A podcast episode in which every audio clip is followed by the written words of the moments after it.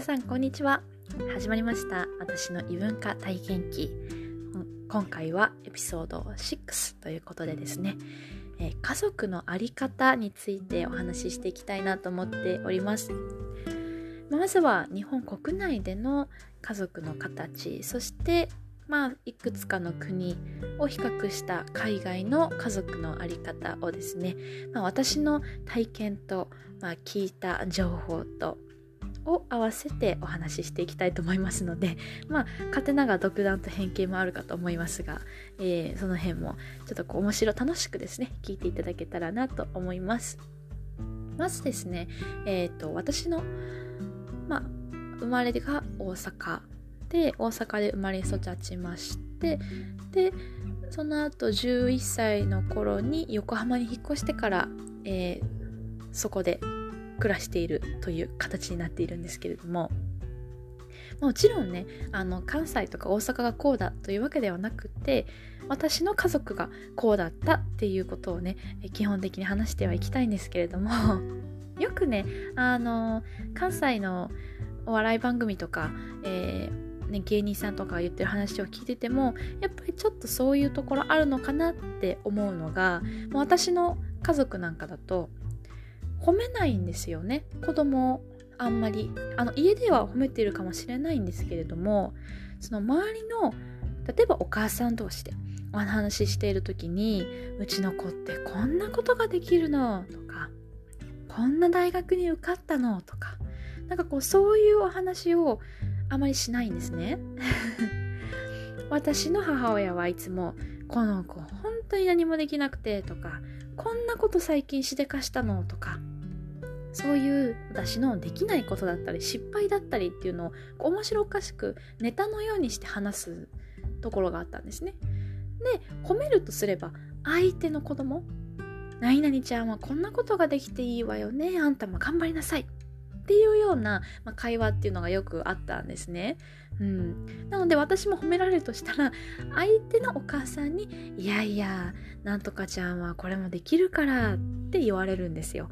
そんな生活を送っていたので親から褒められないっていうのは慣れっこだったんですね。でうちの場合はあの外で褒められないだけじゃなくて家の中でもそんなに褒めて伸ばすっていうような教育ではなかったのであまり褒められることはなかったです。なので褒めて伸ばすというよりかはそんなんじゃできないよ。そんなんじゃうまくいかないよ。って言われて。でくそもっと頑張ってやる。成功してやる。っていう気持ちを奮い立たせてですね。あの挑む。そんなような、えー、モチベーションの上げ方っていうのをされてきたんですね。でまあそんな生活をしていって横浜に引っ越してきてから少しあそういう家庭じゃないのかなっていうあの子供たちだったりお母さんっていうのを見ることになったんですよね。ただやっぱりもうその頃って中学生なのであんまりあのお母さんと友達のお母さんと話すっていうこともそんなになかったのであんまり比較はできなかったんですけれどもイメージとしてこう褒めない褒めないで伸ばしていくっていう教育があそんなに行われてないかもって思ったんですよね。うんただうん多分人にはよると思います。なので一概には言えないんですけどどちらかというと大阪の方がそういう教育をしていてうん関東とかもしくは他の地域ではなんか褒めて伸ばすっていうのが多いのかなっっていう風な印象を私は持っているんですよね。まあ、そんな風に育ってきた私なんですけれどもあの海外の方とですねお話しする時に、まあ、家族との在り方っていうのも見たり感じたり聞いたりしているんですけれどもうちの家庭は結構クールなんですね 多分日本って特にそうだと思うんですけどあの私の家族だけじゃなくてあんまり普段から「ありがとう」とか、ね、それこそ「好きだよ」とか「いつもありがとうね」って感謝を述べるとかそういうことってそんなにしないと思うんですよ。それこそそのハグしたりとかそういうこともしないのでなので本当にたまに母の日とか父の日とかねそういう時にちょっとこうプレゼントしたりするぐらいだと思うんですよねシンプルに。うん、普段からいつもありがとういつもありがとうねとかまた会いに行くね寂しいよとかっていう人は少ないと思うんですよね。まあ、のそれこそ大きくなってね一人暮らし話し始めてとかね孫ができてとかそうなってこうそういう言葉を言ったりとか、ね、スキンシップが増えたりっていうことはあるかもしれないんですけどまあ基本的に日本ってそういうのは少ない。まあ、比較的クールなあの国なのかなって思っているんですけれども、まあ、私の家族は特に特にクールでしてあまりそういうことはもう基本的に言わないんですね。うん、行動にもあまり示さないことが多かったのであの海外ってやっぱり国によりますけどすごく愛情深いですよね。電話する時も切る時は必ず「Love you mom bye」って言って切ったりとか、うん、会ったら久々に会ったらこうハグしたりとかそれが普通だったりするので、まあ、そこでまずもうちょっとあ日本とは違うなっていうのを感じるんですけれども私のパートナーっていうのが、まあ、南米のエクアドル出身なんですけれども南米といえばまあラテンですよね。でラテンの人っていうのはかなり、家族とのその距離感が近いんですよね、うん、なので本当にいわゆるヨーロッパとかねアメリカとかの西洋の人欧米人に比べてもラテンの人のその家族愛っていうのはものすごく強くて結構こう一緒にいるし、うん、であのスキンシップもあった時はハグしてキスしてとかもあるしあとはまあクリスマスとかねあのサンクスギビングっていう感謝祭にあたるものなんですけどそういったものはやっぱりあのラテンだけじゃなくってやっぱりその、まあ、感謝祭っていうのは北米なのでアメリカカナダにしかないんですけれども、まあ、そういう祝い事イベントがある時は大体みんな家族で集まるのが当たり前なんですけれどもそういった時も本当にこうなんだろう今年は行けないとかやっぱ今年は旅行行こうよっていうのがあまりこう許されないというか。いやもう家族でいるのが当たり前でしょ？家族の家に帰るのが普通だよねっていうような価値観なんですよね。うんまあ、私からしたらね日本に住んでるのでクリスマスはなんか楽しくデートにしたいななんて思うんですけどいやクリスマスは家族の日だからって言われるとそうかってなっちゃうんですよね。そうなのでこう、まあ、相手のお家族と会うことも過ごすことも、まあ、何度かああったんですけれどもやっぱりちょっとこう、まあ、もちろんね言語が違うっていうのもあるんですけどすごくこう家族にはなりきれないというかまだねやっぱりこう距離を埋めていかなきゃなって感じさせられるんですよね。あの、私の彼が私の家に来た時は、やっぱり日本人ってこうおもてなしをするので、え、これいる？これ食べる？ってすごくこううちの母親だったり、ね、父親もこう彼に英語を話せないながらもこう頑張って話しかけて気を使っていたんですけれどもやっぱ彼らの家に行くともうなんか彼らのその団らんの時間というかまあ出来上がってるんですよね雰囲気が。なのであ家族の中に私お邪魔してますっていう感じがすごく感じてですねあのもちろんみんないい人ででテキーラなんかみんな飲むんですけど飲んだりするとみんなでわーわー盛り上がってねあのすごく壁を感じるとかあのいじめられてるとか そういうのはあるわけではないんですけどやっぱりでも家族の絆がすごく強いなっていうのは、感じさせられるんですよね毎回。うん、でそんな彼と、まあ、最近なんですけどお話しした時に一度こう意見の食い違いがあったんですが先ほど私が申しましたその褒めずに伸ばす？あんたにはこんなことできないよとかもうこんなこれをやりたいんだったらもうこのくらい頑張んないとダメだよとかこうよくやったねではなくってもっとこうしないといけないよ。ここがダメだよっていう風に育てられてきた私にとって。彼がちょっとそのどうしようって悩んでる時仕事に関してでも何でもいいんですけど何か悩んでる時に背中を彼は押してほしかったのに対して私は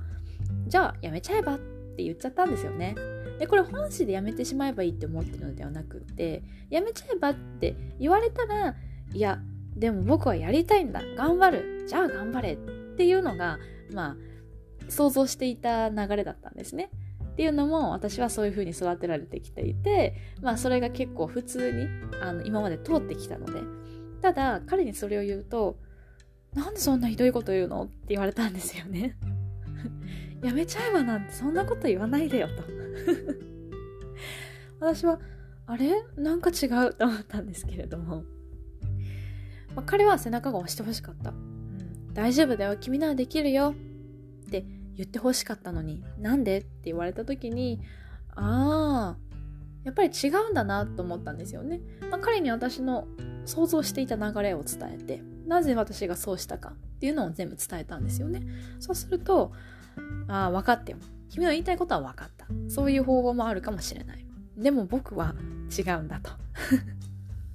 基本的に褒めて伸ばすスタイルなんだよと言われたのでまあもしかしたら家庭の違いでもあるのかもしれないんですけれどもでもそのラテンのその家族の形っていうのを知っているので、まあ、愛情を持ってねああそうやって褒めてあげるそれが普通なのかなと彼の母親がそうしてきたんであれば他の方もそうしていたのかななんていうのをちょっとこう感じさせられた出来事だったんですよね。まあ、なのでこう文化を知ることによって相手への対応っていうのも変わってくるのかなっていうふうにちょっと思いましたね。うん、私の中の普通が彼にとっての普通ではない。だから彼がどう育ってきたのかどういう環境なのかどういう文化で、ね、あの物事を進めていったのかっていうのを知ることによって、まあ、彼への対応の方法っていうのも分かってくるわけですよね。うん、で逆に私が何でそう言ったのかっていうのを、まあ、伝えないことにはただのひどい人になっちゃいますよね。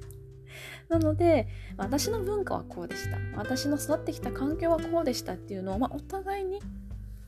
伝え合うっていう、まあ、コミュニケーションを取るっていうのは、まあ、いつでもね大事なのかなっていうふうには感じましたね。あとは、まあ、家族の在り方っていうのを他の国を挙げて見てみると例えば中国の友達も留学してる時にたくさんいたんですけれども私たちのおそらくジェネレーションだと一人っ子政策に当たっていたのかなと思うんですよね。今の20代30代どうなんですかね。20代ぐらいですかね。10代ぐらいもそうですかね。もう今は一人っ子政策ないので今の本当に若い子子供とかはまあ兄弟とかいると思うんですけれども私の世代の子は結構一人っ子が多かったんですよね。なのであの結構やっぱり大事に育てられているというかもちろんその留学に来てるほどなのでそれなりに家庭にもお金に余裕がある人だと思うのでやっぱり教育とか、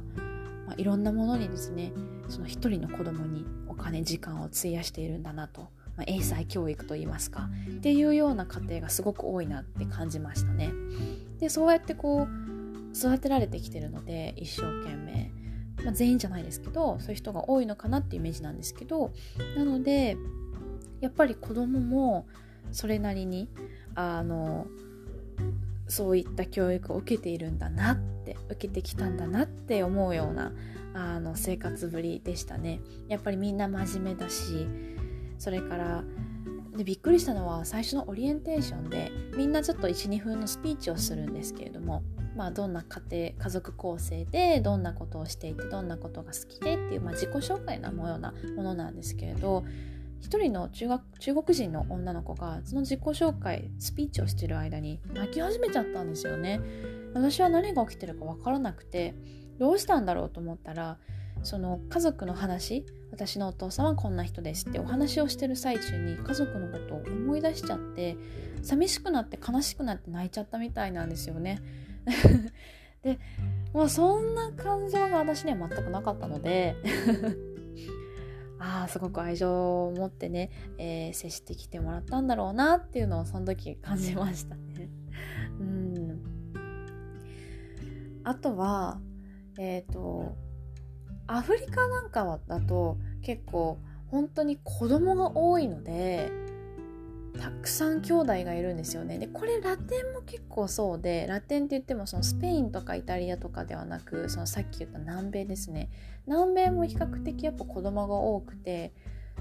なのであの私の彼は兄弟がそんな、まあ、23人とかでねあの多い多いっていうほどではないんですけれどもやっぱりその親の世代までとかは結構多いみたいでいとこの数がすごく多いんですよ。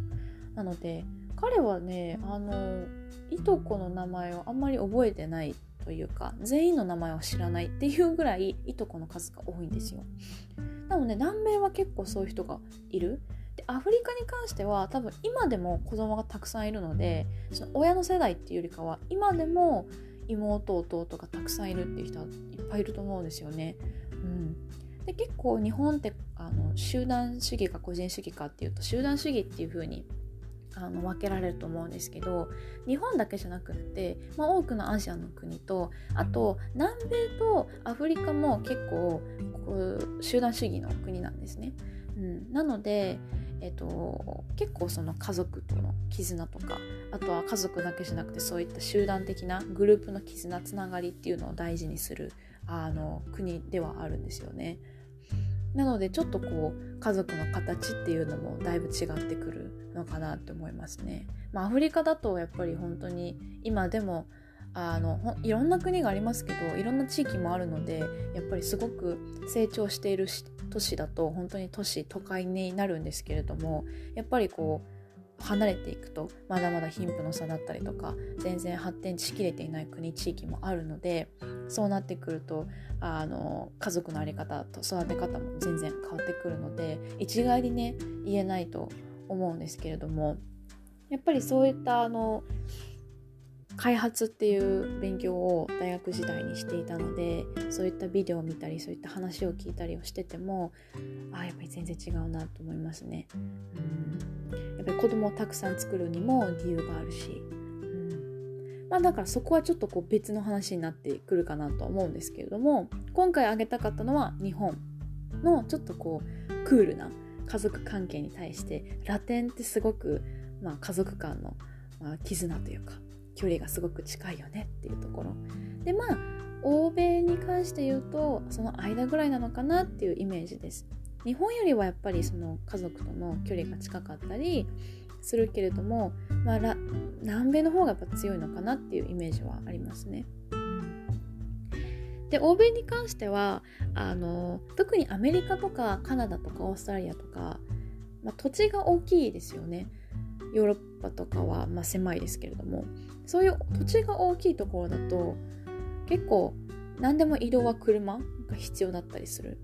で家も大きいなのでこう子供が日本みたいに子供がその一人で道を歩いている学校に行くとかっていうのが、まあ、ありえないんですよね。特にアメリカだと本当にね場所によっては危険ですのでそうなってくると親が送り迎えをしないといけないのが当たり前になってくるんですよね、まあ、高校生以上になってくると学生がこう車買ったりねあの免許持ったりして自分で学校に行ったりするんですけど、まあ、それまでは小中とか、まあ、あとは高校も途中までもあの結構両親が運転してくれる。で、まあ、部活動やるならやる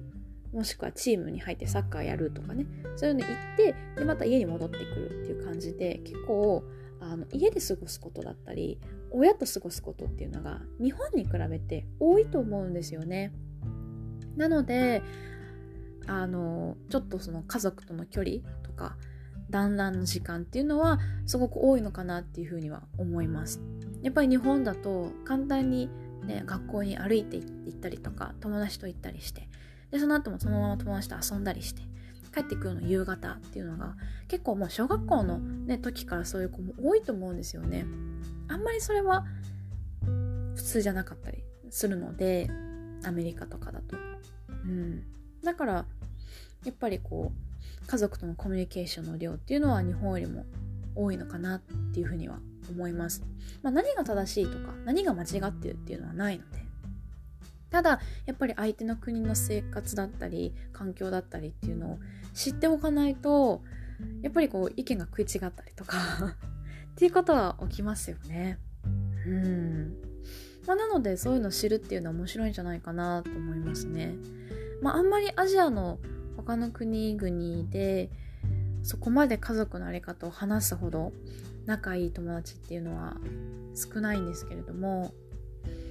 インドとかだと結構場所によって貧富の差もあると思うんですけど聞いた話だと南部の方ですね。ある程度こう裕福な地域の人出身の方がおっしゃっていたのは、まあ、結構もうお家があるんですよね。もう親の世代がもう家を買っていてもしくは土地を買っているのでそれを自分の子供に相続する。だから子供は家賃を払わなくていいわけですよね。まあちょっとリフォームしたければリフォームして。あとはもうそこで過ごせるので結局家賃がいらないので生活費って言っても本当に食費とかそういうものになるので場合によってはこう子供がだらけてしまうというか仕事の意欲がなくなる場合もあると言ってたんですけれどもここから何が言えるかってやっぱり親の世代は子供にこの家をあげたい継いでほしいとかっていう気持ちがあって残していくらしいんですよね。うん、でかつやっぱりインドってあのやっぱり IT に就く人が多くって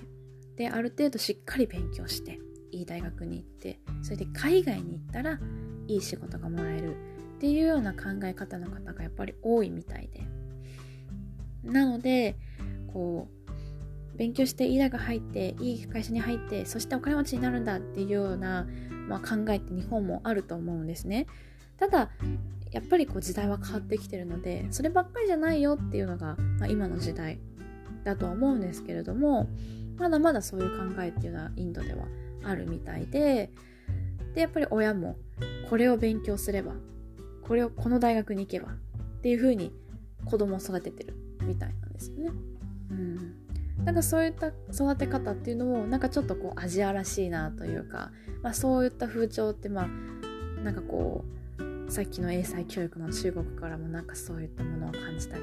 日本もねそういうところがあったりするのでなんかこう似通っているのかなって思いますね。やっぱりこうヨーロッパとかあの北米とか欧米の人っていうのは